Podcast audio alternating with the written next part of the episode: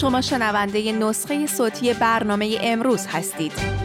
برنامه امروز شنبه تا چهارشنبه ساعت ده شب به وقت تهران از ایران اینترنشنال پخش می شود.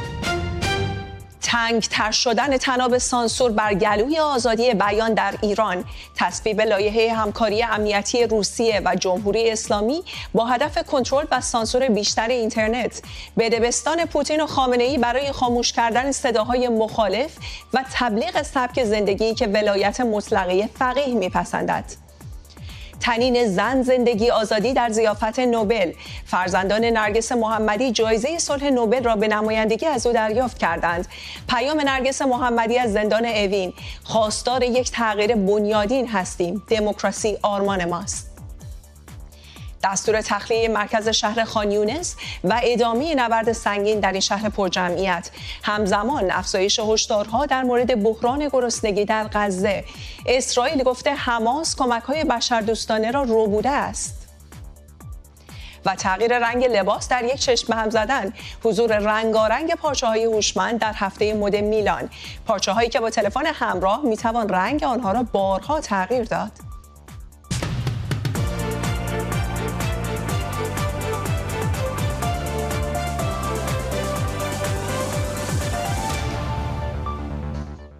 بینندگان ایران اینترنشنال سلام وقتتون بخیر. من گلاره خان هستم. به امروز خوش آمدید. سه روز بعد از سفر ابراهیم رئیسی به مسکو لایحه‌ای در بهارستان به تصویب رسید که تناب اختناق را بر گلوی آزادی بیان مردم ایران تنگتر می کند لایحه‌ای که مجلسی ها نامش را توافق امنیت اینترنتی بین تهران و مسکو می‌گذارند.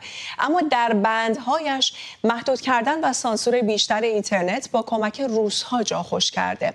زد و بند بین پوتین و خامنه ای برای پیشبرد خواسته های جاه طلبانه. یکی در زمین نبرد با مردم اوکراین و دیگری در زمین سرکوب مردم ایران. مشتبه پرمحسن گزارش میده. اسلحه رفیق پوتین روی شقیقه آزادی در ایران. تصویب لایحه همکاری روسیه و جمهوری اسلامی در فیلترینگ و جاسوسی آنلاین از شهروندان روسیه و چین یا کره شمالی نسخه ولایت فقی خامنه ای ایران را به کدام سو می‌برد؟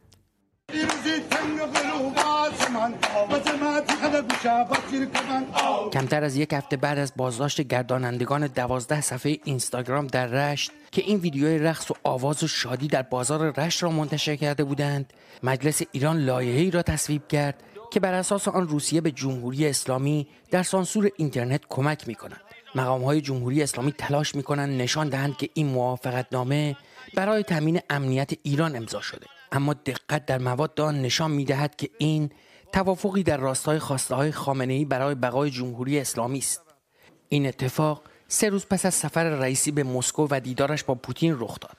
زمانی که او سلام گرمی را حواله خامنه ای کرد. موجب امتنان خواهد بود. چنانچه خدمت مقام معظم رهبری بهترین آرزوها را برسانید. همون که در دو سال گذشته به رغم گسترش دامنه فیلترینگ نارضایتیش را از حداقل آزادی اینترنت در ایران ابراز کرده.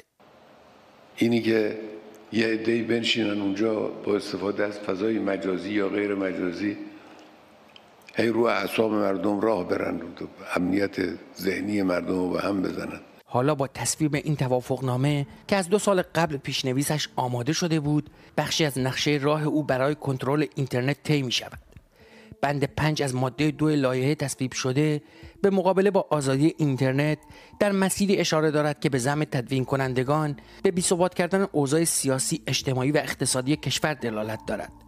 مفاهیمی کلی و مبسود که با توجه به سابقه به اعتراضهای ضد حکومتی در ایران برمیگردد که سال گذشته کلیت جمهوری اسلامی و شخص رهبر نظام را هدف گرفته بود. بند ششم این لایحه به مقابله با انتشار اطلاعاتی اشاره دارد که برای محیط معنوی اخلاقی و فرهنگی زیانبار تشخیص داده شده. بندی که تقریبا هر محتوایی را که جمهوری اسلامی دوست ندارد در بر می‌گیرد. در ماده سوم از این لایحه آمده که دو کشور در حوزه انتقال دانش و فناوری اطلاعات با همدیگر همکاری می کنند با تاکید بر مبادله بین بخش‌های خصوصی دو طرف به زبان ساده روسیه رسما قرار است امکانات فنی لازم برای فیلترینگ اینترنت و جاسوسی از شهروندان را در اختیار جمهوری اسلامی قرار دهد. فروردین ماه گذشته روزنامه وال استریت جورنال خبر داد که روسیه قرار است در ازای پهپادهایی که جمهوری اسلامی در جنگ اوکراین در اختیار مسکو قرار داده ابزارهای کنترلی و نظارتی اینترنت را به تهران بدهد. زمستان گذشته وبسایت خبری اینترسپت فاش کرد سازمان تنظیمات مقررات و ارتباطات رادیویی ایران با کمک ابزاری به نام سیام تلفن همراه معترضان و مخالفان خود را ردگیری و کنترل می کند.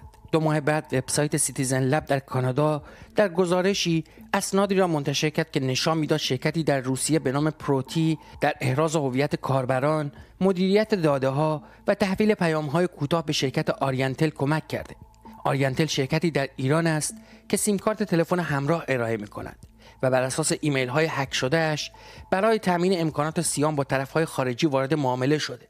جمهوری اسلامی که در قراردادهای طولانی مدت با چین و روسیه امتیازات فراوانی به پکن و مسکو داده قرار است در مقابل از این دو کشور که ید طولایی در سانسور اینترنت و جاسوسی آنلاین از شهروندان دارند کمک بگیرند جمهوری اسلامی اگرچه از چین هم امکانات موثری برای کنترل اینترنت گرفته اما به نظر می رسد الگوی روس به مزاق خامنه و رفقایش در جمهوری اسلامی خوشتر نشسته. همراه رئیس جمهور آمریکا همیشه دو کیف حمل میشه.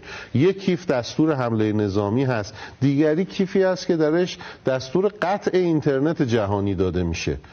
ادعای این کارشناس تلویزیون جمهوری اسلامی اگرچه مدتی باعث خنده و انبساط خاطر بسیاری از شهروندان و کارشناسان شد اما خیلی هم نظر غریبی نیست پوتین افسر پیشین KGB رسما اعلام کرده که اینترنت را پروژه آمریکایی می‌داند که جمعی از جاسوسان CIA آن را اختراع کردند. روش روسیه در کنترل اینترنت وحشت آفرینی در کنار سانسور است. کمتر از دو سال پیش مجلس روسیه قانونی را تصویب کرد که بر اساس آن انتشار خبر دروغ در اینترنت مجازات زندان دارد. در این مصوبه منظور از خبر دروغ هر آن چیزی است که در شبکه های اجتماعی منتشر می شود و دولت روسیه موافقش نیست. همه این شرکت های فناوری اطلاعات مثل اینستاگرام و بقیه در آمریکا مستقرند. واضحه که از اونها به عنوان یک سلاح استفاده میشه. اونها دروغ و تنش رو با خود همراه دارند ما باید با اونها مقابله کنیم و از نیروهای مسلح محافظت کنیم. حالا جمهوری اسلامی مسیر روسیه را در پیش گرفته. از یک طرف با لایحه صیانت از فضای مجازی به دنبال ایجاد وحشت از طریق مجازات آفرینی در بستر اینترنت است و از طرف دیگر سانسور و جاسوسی از شهروندان را پی می‌گیرد. در این دومی جمهوری اسلامی بیشتر از الگوی چین استفاده می کند پکن ترجیح می‌دهد اطلاعات را قبل از ارسال کنترل کند و در واقع با فیلترینگ هوشمند جلوی آزادی اطلاعات را بگیرد. جمهوری اسلامی از این الگو به دنبال خلق اینترنت ملی است. وقتی که قرار است تا پایان برنامه هفتم توسعه 99 درصد اینترنت ایران از جهان آزاد قطع شود. اما مایت جمهوری اسلامی ایجاب می کند در سانسور اینترنت حتی فراتر از چین و روسیه عمل کند. به عبارتی اگر مسکو و پکن به دنبال کنترل و برخورد با مخالفان سیاسی خود هستند دامنه ممنوعه های تهران وسیعتر است و حتی رقص شهروندان را هم دربر می‌گیرد. جهانی که خامنه ای از این الگوهای چین روسیه به دنبال آن است بیشتر شبیه یک کره شمالی منطبق با ولایت فقیه است. هرچند تجربه نشان داده فناوری همواره علیه دیکتاتورها پیشرفت می کند و تکثیر این صداها دشمنان آزادی را ناکام می گذارد. چه در مسکو پکن چه در تهران. مشتبه پور محسن لندن. محسن سازگارا فعال سیاسی و عضو شورای مدیریت گذار از واشنگتن با ماسای سازگارا خیلی خوش آمدید. با وجود این همه سانسور اینترنت جمهوری اسلامی دقیقا دنبال چه مطلوبی در فضای مجازی است که می‌خواد از روسیه برای تحققش کمک بگیره؟ ببینید اولا همکاری های اطلاعاتی بین ایران و شوروی و حالا روسیه مسبوق به سابقه است از زمان تشکیل وزارت اطلاعات. اصلا اولین کسا رفتن در رومانی امروز دوره دیدن و همکاری با کاگبه در واقع از دهه اول انقلاب شد. ولی در دوره آقای خامنه ای این همکاری فقط در حوزه اطلاعاتی نموند و گسترش پیدا کرد و به خصوص در دوره پوتین که یک کلپتوکراسی یک دزد سالاری در واقع در روسیه حاکم شده بسیار مشابهش در ایران هم حاکم شده به دست آقای خامنه و دو رژیم در واقع همشکل و همراه هستند این همکاری که حالا واقعا ننگ به این مجلس در تاریخ خواهد ماند که مجلسی ولو انقدر دست نشونده نخونده و ندیده و به مداقه نکرده چیزی رو تصویب کرده که سند رقیت و بردگی کشور دست کم در حوزه اینترنتی است. روسا به هر حال در این زمینه خیلی کار کردن یک مرکزی مشابه مرکز ناتو در ریگا دارند و سعی می‌کنند شبکه اجتماعی رو کنترل کنند رصد کنند داخلش باشند. و امکاناتی رو دارند که می‌تونن کمک کنن به جمهوری اسلامی. ولی در واقع به نظر من ماجرا یک درجه از این فراتره و اون که با این توافق اگرچه زیر ساختش از قبل شروع شد در واقع در کشور رو باز می‌کنن که روسیه تا اعماقش حضور داشته باشه و در به اصطلاح بیتو اتفاقات کشور روسیه شریک باشه آی سازگار در این لایحه اشاره شده که روسیه به جمهوری اسلامی در جلوگیری از انتشار اطلاعات کمک می‌کنه که حالا به زعم تدوین کنندگان باعث بی‌ثباتی اقتصادی اجتماعی و سیاسی بشه. این بند و این جملات تا چند اندازه می‌تونن در نقض آزادی بیان نقش داشته باشن و می‌تونن نگران کننده باشن در این زمینه؟ خیلی زیاد. به هر حال همطور که آقای محسن در گزارشش گفت دق این آقای خامنه ای الان چند سال این است که این مستبد ما نمی‌تونه گردش اطلاعات رو کنترل کنه و خصوص در شبکه اجتماعی. 60 میلیون ایرانی در شبکه اجتماعی هستن روزی 5 6 ساعت و با فیلتر شکن هایی که در غرب بود. مثل مثلا چه که ماسه توانا میده یا سایفون میده یا دیگرانی که امن هست به دسترسی پیدا می‌کنن علا رقم فیلترها و می‌تونند که با هم ارتباط بگیرن. روسا در واقع قول دادن که بیان ورای اینها براشون عمل موضوع که اگر روسیه توانش داشت در خود روسیه می‌تونست این کار رو بکنه و اونجا هم موفق نه. بعد به هر حال ببینید الگوی چینی در ایران کار نکرده که از اینترنت جهانی قطع بشن. الگوی روسا که بخوان کنترل کنن در دستوره. ولی مردم ایران نشون دادند از بالا سرش رد میشن و مبارزین ما نشون دادن که راه های مختلفی برای ارتباط با همدیگه دارند و اسیر به اصطلاح این دام ها و توتای حکومت نمیشه. محسن سازگارا فعال سیاسی و عضو شورای مدیریت گذار از واشنگتن. خیلی متشکرم. ممنون. روزی که صدای زن زندگی آزادی در ساختمان رد هاوس در اسلو در اسلو تنین انداز شد. جایی که جایزه صلح نوبل طی مراسمی به نرگس محمدی اعطا شد. زندانی سیاسی و فعال حقوق بشر که پیام خود را از اوین به اسلو فرستاد و خود اعتصاب غذا کرد. در این مراسم کیانا و علی رحمانی دو قلوهای 17 ساله او به نمایندگی از مادرشان این جایزه را دریافت کردند. خانواده سلطنتی نروژ مژگان شجریان گلش شیفته فراهانی مرجان ساتراپی و کاوه مدنی از جمله مهمانان حاضر در این مراسم بودند برت ریس اندرسون رئیس کمیته جایزه صلح نوبل در این مراسم از زنان شجاع ایران و سر تا سر جهان قدردانی کرد و گفت سرانجام رویای زنان ایران برای آینده بهتر به تحقق می رسد.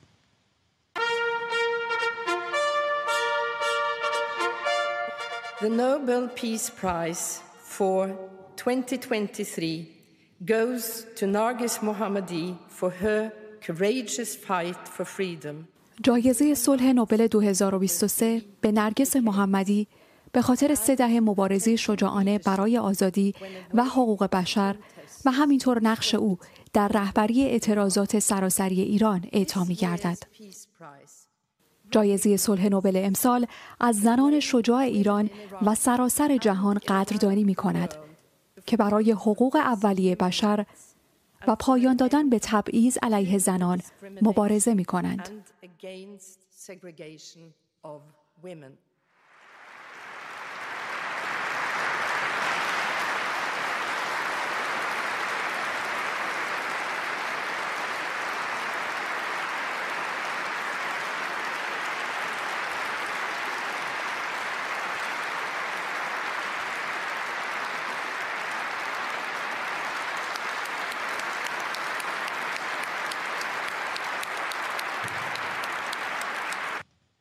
همطور که گفتم کیانا و علی رحمانی در مراسم امروز پیامی از نرگس محمدی رو قرائت کردند.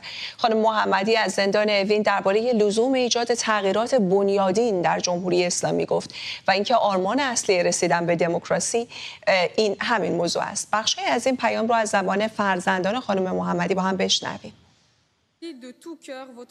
من با تمام قلب بر این باور هستم که حمایت شما من رو مصممتر می‌کنه و دلگرمتر می‌کنه. و این کمکی است به قدرت جنبش مردم ایران برای فریاد و آرمان دموکراسی و آزادی. و البته کمک این به جنبش مردم ایران بسیار مهمتر از حمایت شخصی از شخص من هست. من یکی از میلیون ها زن ایرانی مبارز و مغروری هستم که علیه بیعدالتی تبعیض خودکامگی مبارزه می کنند. من یک زن ایرانی هستم مغرور و مفتخر به اینکه نقش ایفا کنم در تمدنی که امروز قربانی سرکوب یک رژیم خودکامه ضد زن و مذهبیه برای چنین ملتی با چنین پشتکار و استقامت عشق به آزادی و جستجوی عدالت می‌تونه که به پیروزی و سرمشقی در کل منطقه منجر بشه. مبارزه ما ساختار, ساختار اجتماعی ما تاریخ مردم ایران که قوی است و با تاثیر با وجود تنوعهای قومی، مذهبی و رویکردهای سیاسی در مناطق مختلف کشور ایران جنبش زن زندگی آزادی وارث و وامدار تمام این نیروهای مقاوم هست. مقاومت ما هنوز زنده است. بهترین استراتژی مقاومت و مبارزه صلحآمیز و آری از خشونت هستند. به واسطه یک وجدان تاریخی ما و اراده جمعی ملت ما مردم ایران با پشتکار موفق خواهد شد که بر خودکامگی و بر سرکوبی غلبه کنه. خبر دریافت جایزه صلح نوبل توسط فرزندان نرگس محمدی به نیابت از او و همزمانی این مراسم با اعتصاب سه روزه این فعال حقوق بشر به گسترده در رسانه‌های آمریکایی و اروپایی هم داشته. به همین بهانه میریم سراغ احمد سمری که در اسلو هست و مراسم رو دنبال کرده. احمد از جزئیات این مراسم از تو بیشتر بشنویم و البته این راهپیمایی حدودا 70 سالگی راهپیمایی مشعل که امسال حال و هوای دیگری داشت. خب هر آنچه که به نظر من لازم بود در خصوص خود مراسم بدونیم رو تصاویر گفتن. یعنی صحبت هایی که کیانا و علی و نامه ای رو که نرگس محمدی از زندان فرستاده بود و قرائت شد تمام آن چیزی بود که به نظر من می‌تونست بیانگر این باشه که زن زندگی آزادی زنده است و حالا به نیاز داره به اینکه جامعه مدنی ایران تقویت بشه و یک اتفاق جدیدی بیفته در این جنبش. اما در خصوص مراسم مشعل به نظر من مراسم مشعل تونست که شب به یاد ماندنی جایزه صلح نوبل رو ماندگارتر بکنه و شیرینتر بکنه. این مراسم در واقع مراسمی هستش که به عنوان همبستگی و به عنوان تبریک گفتن به برنده جایزه صلح نوبل برگزار میشه و هر سال یک مسیری رو از یکی از مکانهایی که در شهر اسلو تعیین میشه مردم شهر و همچنین شرکت کنندگان در مراسم اگر دوست داشته باشند مشعل هایی رو روشن می‌کنن و به سمت هتل محل اقامت برنده جایزه صلح نوبل میرن و در اونجا با او ابراز همبستگی می‌کنن و طبیعتا برنده جایزه صلح نوبل هم میاد و از پنجره هتل به حاضرین ابراز احساسات می‌کنه که امسال متاسفانه نرگس محمدی در زندان بود و فرزندان او به همراه همسرش اومدن و به ابراز احساسات مردمی که تجمع کرده بودن پاسخ دادن. اما در خصوص در خصوص خود همین مراسم دوست دارم اینجا با خانم آسیه امینی که خیلی زحمت کشیدن. و در مراسمی هم سخنرانی کردن دیدم ایشون رو. بپرسم که این مراسم چگونه برگزار شد و هدف از برگزاریش چی بود و چه کسانی در واقع بانی این مراسم بودن؟ درود به شما و همه کسانی که این برنامه رو می‌بینن. ببینید جایزه صلح نوبل یه سنت هایی داره که هر سال تکرار میشه. از جمله این سنت ها خب یک بخشش رو که تلویزیون شما هم نشون داد در واقع مراسم رسمی هست که کمیته نوبل و مرکز صلح برگزارش می‌کنه با حضور شاه نروژ و خانوادهش و بخش دومش سازماندهی میشه توسط جامعه مدنی نروژ. اون بخشش که در واقع تو حوزه حقوق بشر صلح و آزادی بیان فعالیت دارن. مراسم مشعلی رو که شما بهش اشاره کردین و اون در واقع اتفاقی که اولش افتاد یعنی سخنرانی هایی که شد من افتخار داشتم یکی از سخنرانی ها بودم و کنسرت هایی که موسیقی که اجرا شد اینها رو در واقع شورای ملی صلح نروژ به عنوان انجوی اصلی که این برنامه رو پوشش میده انجام میده و انجمن قلم نروژ امنستی نروژ و چند انجیو دیگه که در حوزه حقوق بشر کار می‌کنن در زیر مجموعه شورای شورای ملی صلح این مراسم مشعل و اون سخنرانی ها رو تدارک می‌کنن. بعد از من در واقع مرکز سنترال استیشن اسلو شما هم دیدین. صدها نفر فکر کنم پلیس اینجا ما پرسیدیم. بالغ بر هزار و اندی نفر رو تخمین می‌زدن. شاید نزدیک دو هزار نفر می‌شد. با مشعل از اونجا به سمت گرند هتل هتلی که پشت سر ما هست و در واقع باید محل اقامت برنده صلح باشه هر سال. در مقابل اینجا مردم جمع میشن و شخص برنده میاد روی اون بالکن و در واقع یه ارتباط مستقیم مستقیمی بین مردم که شادی می‌کنن براش و ایشون هست. خب ما امسال که متاسفانه خانم محمدی رو نداشتیم خانواده ایشون رو بالکن بودن و حتما همکاران شما ابراز احساسات مردم رو گرفتن. بسیار مراسم با شکوهی بود. من تا جایی که میشنیدم به خصوص که وقتی اون گروه مشعل می اومد بالا یک گروه کور نروژی در بین اونها آهنگ برایه رو به نروژی اجرا می‌کرد و این خیلی به یاد ماندنی بود. خیلی احساسات همه رو در واقع برانگیخته بود و در این هوای سرد شاید این گرمای این با هم بودن این حرارت این احساسات بود که یک کمی اون درد و رنجی رو که این جایزه از یک طرف که برندش در زندانه از اون طرف رنجی که مردم ایران دارن تحمل می‌کنن رو تسکین می‌داد که البته تسکینی هم نیست. سپاسگزارم از خانم امینی. متشکرم از اینکه در برنامه ما حضور داشتید.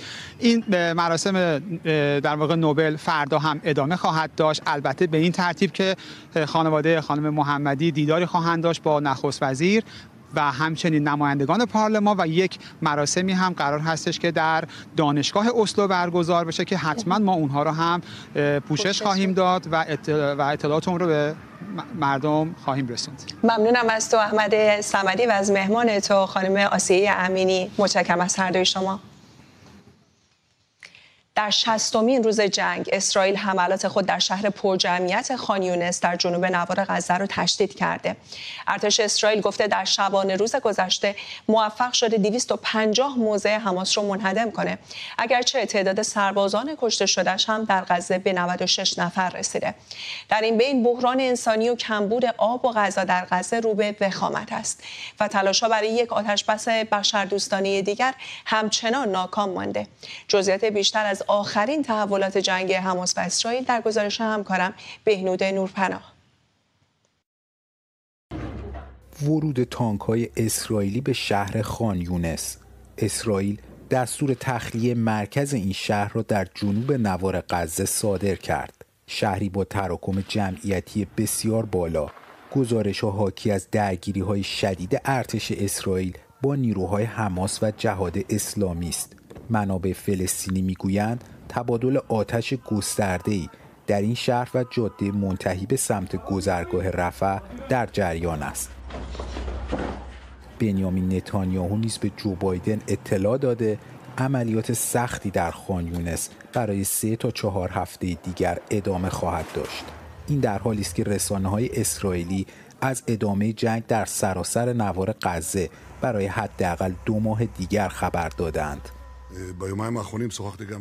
این جنگ با قدرت کامل در شمال و جنوب غزه ادامه خواهد داشت تا تمام اهدافش تحقق پیدا کنه از بین بردن حماس بازگردوندن همه گروگان هامون و تحقق این وعده که غزه دیگه تهدیدی برای اسرائیل نباشه.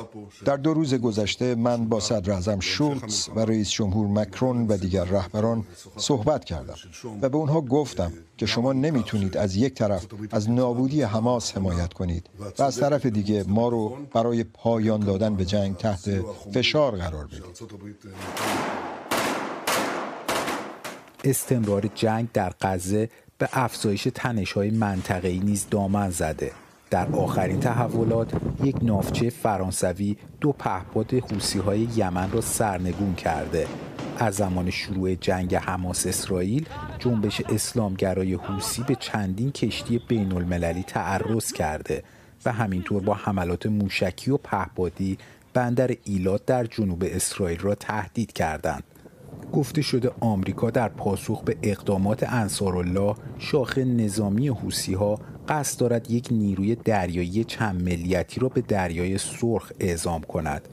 فإن القوات المسلحة اليمنية نیروهای مسلح یمن اعلام می کنند اگر تجهیزات پزشکی و غذایی مورد نیاز وارد غزه نشود از عبور کشتی هایی که به سوی اسرائیل در حرکت هستند فارغ از ملیت آنها جلوگیری خواهند کرد اما در غزه که کانون درگیری های نظامی است کمبود کمک های بشردوستانه روز به روز شدیدتر می شود گرچه آمریکا و اسرائیل دائما از ارسال بیشتر کمک ها صحبت می کنند اما مقامات سازمان ملل وضعیت غزه را به جهنمی بر روی زمین تشبیه کردند. 80 درصد از جمعیت یعنی یک میلیون و 800 هزار نفر آواره شدند. نیمی از مردم گرسنه هستند و از هر ده نفر نه نفر هر روز غذا نمی‌خورند. بدیهی است که نیازها بسیار زیاد است. در مقابل ارتش اسرائیل فیلمی منتشر کرده که در آن مدعی است کمک های بشردوستانه در غزه از سوی حماس روبوده می شود اسرائیل می‌گوید نیروهای حماس برای انجام این کار غیر نظامیان فلسطینی را کتک می‌زنند. چند روز پیش هم مصاحبه جنجالی از سوی یک شبکه عربی منتشر شد که در آن زن سال خورده ای در غزه می‌گوید تمامی کمک های ارسالی به تونل ها منتقل می شود و به مردم عادی چیزی نمی رسد. به نظر می رسد با آوارگی روزافزون ساکنان غزه خشم برخی فلسطینی ها متوجه گروه حماس نیست شده است. بهنود نورپناه لندن شکریا برادوست پژوهشگر امنیت بین الملل و سیاست خارجه از دانشگاه ویرجینیا تک با ماست خانم برادوست خیلی خوش آمدید از می‌خوام. نتانیاهو گفته فشار برای پایان دادن به جنگ با حمایت از نابودی حماس مغایرت داره. با این توصیف آیا تلاش های جامعه بین الملل اساسا فکر می‌کنید راه به جایی خواهد برد؟ وقتی در مورد جامعه بین صحبت می کنیم اولین کشوری که باید در مورد صحبت کرد آمریکاست. آمریکا طرف کدوم رو گرفته و چه کمکی می‌کنه حمایت می‌کنه حمایت می‌کنه. برای همین است که خیلی از سازمان چه سازمان ملل چه کشورهای دیگه در این مورد نمی‌تونن قدرت آنچنانی داشته باشن قدرت تصمیم گیری آنچنانی داشته باشن. خب بر حسب همین سیاستی که آمریکا گرفته رد کردن تصمیم سازمان ملل یا شورای امنیت سازمان ملل نشون میده که آمریکا داره حمایت می‌کنه از حمله اسرائیل به غزه و تا پایان گل هدفی که ناتانیو در مورد صحبت می‌کنه یعنی پایان قدرت حماس در غزه این جنگ ادامه خواهد داشت. حالا اینکه الان آخرین صحبت هایی که با ناتانیاهو کرده اینکه پیشرفت خیلی خوبی کردن در این جنگ و اینکه خیلی از نظامیان حماس دارن تسلیم میشن که تصاویر رو دیدیم دیروز در غزه نشون میده که خب اسرائیل داره اون تصویر رو نشون میده که ممکنه جنگ تا چند هفته دیگه پایان پیدا کنه و چیزی که هم از دماد حماس داریم میشنویم آخرین صحبتی که شاخه نظامی حماس یک وایس میل یه صدایی رو برای الجزیره فرستادن. در مورد صحبت می‌کنن که حماس خواهان آغاز گفتگوها برای یک آتش بس موقته و گفتن که خب ما در آتش بس موقت قبلی نشون دادیم که ثابت هستیم یعنی قابل اعتماد هستیم برای چنین آتش بس هایی و رد و بدل کردن زندانیان فلسطینی و گروگان های اسرائیلی. و نشون میده که داره هما سعی می‌کنه که دوباره اسرائیل بیاره روی میز گفتگو برای آزادسازی این گروگان ها که میدیم بیش از 100 تا گروگان هنوز هم در دست حماس هستند خانم برادوست این تهدید حوسی ها به حمله به کشتی های اسرائیلی و ناامن کردن کشتیرانی در منطقه دریای سرخ خبر تازه ای نیست. اما این تهدیدات چقدر می‌تونه دامنه جنگ رو پیچیده تر کنه؟ به نظر من چون که حوسی ها حمله هایی را که دارن انجام میدن با کمک جمهوری اسلامی هست و اینکه حملاتی که حوثیان انجام دادن در دریای سو و در باب المندب و اون حوزه ای که دارن حمله می‌کنن باعث شده توجه جهانی الان به این منطقه داره کشیده میشه و اون ممکنه حمایتی که قبلا برای حل موضوع یمن بود و اینکه حوسی ها رو آمریکا ترور در آورد که در مورد صحبت می‌کنن گفتگوها باشه با حوسی ها حتی برای راه حلی برای موضوع یمن اینجا باعث میشه که این توجهاتی که به این منطقه میاد و خطر حوسی ها رو بیشتر دارن درک می‌کنن اینجا موضوع دیگه جنگ غزه نیست. حتی اگر جنگ غزه پایان هم پیدا کنه اون دسترسی حوسی ها به این منابع نظامی رو در نظر خواهند گرفت و به نظر من ممکنه یک اتحاد یک کولشنی اونجا به وجود بیاد در منطقه دریایی برای اینکه بتونن خطر حوسی ها رو دفع کنن. چون این خطر نشون داد که واقعا می‌تونه امنیت اقتصادی جهانی رو به خطر بندازه. و چرا موضوع ایران و شما میگید خب ممکنه فراوانتر بشه؟ به من جمهوری اسلامی هم شاید وقتی ببینه که این موضوع داره باعث میشه که حتی تنش بالا بره به خود جمهوری اسلامی برسه ممکنه که حمایتش کمتر کنه. ولی اینجا آیا حوثی‌ها به جمهوری اسلامی و اوامرشون گوش خواهند کرد یا نه از دست ایران این موضوع بیرون خواهد رفت. کنترلش اینجا رو باید دید که واقعا به نظر من بازی با آتش است. شکریه برادوس پژوهشگر امنیت بین الملل و سیاست خارجی از دانشگاه ویرجینیا تک. خیلی متشکرم از توضیحاتتون. ممنون. کشاورزی از ارکان مهم تشکیل کشور اسرائیل است و سالهاست که کارگران خارجی در این بخش مهم اقتصادی فعالیت می کنند کارگرانی که عمدتا از کشورهایی مثل تایلند و نپال به اسرائیل اومدند. برای مثال تا پیش از حمله حماس به اسرائیل بیش از هزار عذرخواهی می‌کنم بیش از سی هزار کارگر تایلندی در اسرائیل کار می‌کردند. اما در پی این حمله و کشته شدن دهها تایلندی بسیاری از این کارگران به کشورای خودشون برگشتند. موضوعی که بخش کشاورزی اسرائیل رو هم با بحران روبرو کرده آناهیتا دادخواه گزارش میده لحظاتی احساسی مرد تایلندی که تا چند روز پیش گروگانی حماس بود به سرزمینی مادری بازگشت او خوششانس بود که زنده ماند даҳо тани дигар аз коргарони ҳамватани ӯ дар исроил дар ҳамлаи ҳаммос кушта шуданд ин коргарон умуман дар бахши кишоварзӣ кор мекарданд аз ҷумла дар ин ҷо кибутси алумим. Ҳафтуми октобр ҳамос аз ин ҷо аз ин дарвоза бо осонӣ ин дарро боз кард ва вориди ин кибутс русто шуд. Стиви маркус мудири донпарварии кибутси алумим аз ин ҳамла ҷони солим ба дард бурд аммо бисёре аз коргарони хориҷии ӯ ин шонсро надоштанд. Other groups of terrorists came into the kibbutz also from the same uh, back gate. روز هفتم اکتبر گروهی از تروریستا به اینجا اومدن و شروع کردن به کشتار کارگرای خارجی. توی اون ساختمون اونوری کارگرای نپالی بودن و توی این ساختمون هم کارگرای تایلندی. از آن کارگران تایلندی حالا چیزی بیش از لوازم شخصی سوخته شده در آتش حماس باقی نمانده است. اینجا خوابگاهی تایلندی بودند که در این روستا کار می‌کردند و در آن روز هفتم اکتبر بعضی از آنها کوشش کردند در اینجا پنهان بشوند و ҳашт нафари онҳо дар ин ҷо бераҳмона кушта шуданд. Пас аз шаҳрвандони исроил таиландиҳо бештарин шумори қурбониёни ҳамлаи ҳамосро ташкил медиҳанд ва ин мавзӯъ боис шуд ҳазорон коргари таиландӣ аз исроил бираванд. Рафтани коргарони хориҷӣ кишоварзии исроилро бо буҳрон рӯбарӯ кардааст. شیرگاوها دوشیده نمی شود و محصول گیاهان روی شاخه خشک می شود فعلا ما مزرعه رو با افراد داوطلب میگردونیم. اما این خیلی سخته چون هر هفته یک گروه جدید میان که باید بهشون آموزش بدیم و بعدش میرن. این راه حل موقته باید یه راه حل دراز مدت پیدا کنیم. اما تا جنگ پایان نیابد احتمالا راه حلی نیز پیدا نخواهد شد. анахитадоди худо кибутси алумим.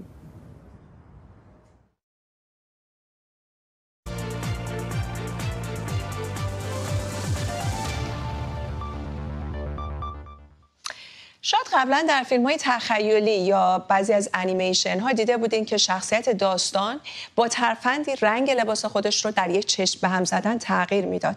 اتفاقی که حالا از تخیل بیرون اومده و رنگ واقعیت به خودش گرفته. در هفته مد میلان پژوهشگران هنگ کنگی لباسهایی با پارچه هوشمند رو به نمایش گذاشتن که با یک تلفن همراه می‌تونیم رنگ اونها رو تغییر بدیم بیشتر در این باره در گزارش همکارم همایون خیری. میلان یکی از چند پایتخت مد در جهان است. محلی برای عرضه تازه های پارچه، تر و رنگ. امسال لباس از پژوهشگران هنگ کنگی در هفته مد میلان به نمایش درآمد. در این لباس ها از هوش مصنوعی استفاده شده و کارکرد آن هم تغییر رنگ لباس است. در پارچه این لباس ها الیاف نوری به کار رفته الیاف های نوری پلیمری می‌تونن نور رو عبور بدن. در الیاف های نوری وقتی نور از یک جا وارد میشه شما نور رو فقط در نوک رشته الیاف می‌بینید. اما در الیاف هایی که ما ساختیم حرکت نور در طول الیاف دیده میشه. مشابه این الیاف ها در ابزارهای نوری پزشکی و ربات های صنایع خودروسازی استفاده می شود. گرچه فناوری منحصر به فرد پژوهشگران هوش مصنوعی در دانشگاه هنگ کنگ باعث شده پارچه حاوی الیاف نوری تفاوتی با پارچه های معمولی نداشته باشد. در این الیاف حسگرهای ریزی کار گذاشته شده که قادرند با استفاده از حرکات بدن رنگ لباس را تغییر دهند. Um, از محرک های با چند حسگر برای موارد مختلف استفاده میشه مثل کمک به مبتلایان به زوال عقل یا اونهایی که دچار نارسایی در یادگیری هستند. تغییر رنگ در اثر تغییر حرکات بدن به افراد امکان میده تا متوجه تغییر رنگ در چیزی بشن که دارن می‌بینن. پارچه هوشمندی که در دانشگاه هنگ کنگ ساخته شده نه فقط بر اساس حرکات بدن به رنگهای مختلف در میآید بلکه با اتصال به گوشی همراه هم می تواند تغییر رنگ دهد. این کار از نظر زیست محیطی هم مفیده. وقتی که لباسی می خرید و خیلی دوستش دارید، به جای خرید چند رنگ از اون لباس می‌تونید با این فناوری رنگ لباس رو هر جوری که دوست دارید تغییر بدید. ممکن است از سال آینده هفته های مد لندن و پاریس هم محل عرضه طرحهایی با پارچه های هوشمند باشد. هماین خیری لندن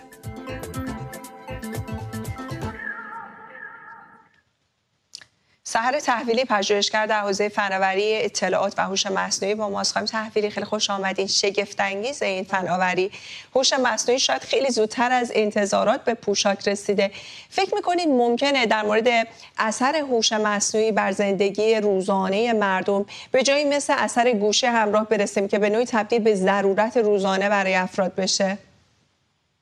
من فکر می‌کنم ما واقعا در اون قسمت هستیم همین الان. ببینین هوش مصنوعی به صنعت مود خیلی قبلتر از اینها وارد شده بود. سیستم های توصیه گر که کمک می‌کرد به مشتری ها که وقتی یک آیتم رو انتخاب می‌کنن حالا آیتم بعدی چی می‌تونه باشه و اینکه خب کمک می‌کرد که دید بهتری به هر حال فروشندگان و طراحان مود از بازار داشته باشن از اون موقع استفاده شد شروع استفاده از الگوریتم های هوش مصنوعی. اما وقتی که به بحث محیط زیست و صنعت مود و هوش مصنوعی می‌رسیم خب خیلی بیشتر سر و صدا کرده. به خاطر اینکه خب ما الان می‌تونیم در واقع طراحی بهینه تری از یک محصول داشته باشیم. همونطور که تو گزارش بهش اشاره شد که خود این میشه باعث کاهش تولید میشه باعث کاهش حمل و نقل میشه. یعنی اینکه یک محصول خب وقتی که از طریق آنلاین خریداری میشه اینها حساب می‌کنن که مثلا اون انبار کجا باید قرار گرفته باشه برای اینکه هزینه حمل و نقل کمتر بشه و کلا خب هزینه ها بیاد پایین. و اینکه خب می‌تونن به هر حال مواد بازیافتی رو هم بهتر تشخیص بدن وقتی که می‌خوان طراحی بکنن یک لباس رو.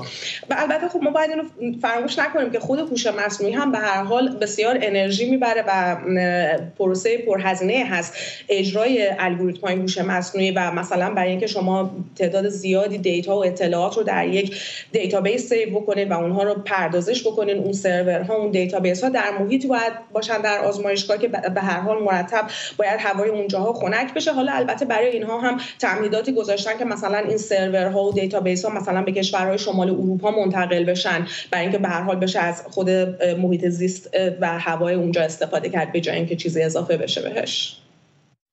ممنونم از شما خانم سحر تحویلی پژوهشگر در حوزه فناوری اطلاعات و هوش مصنوعی. خب از همراهی شما با امروز ممنونم. قرار ما فردا ساعت ده شب به وقت تهران برنامه امروز رو با تصاویر روز به پایان می‌بریم. وقتتون بخیر.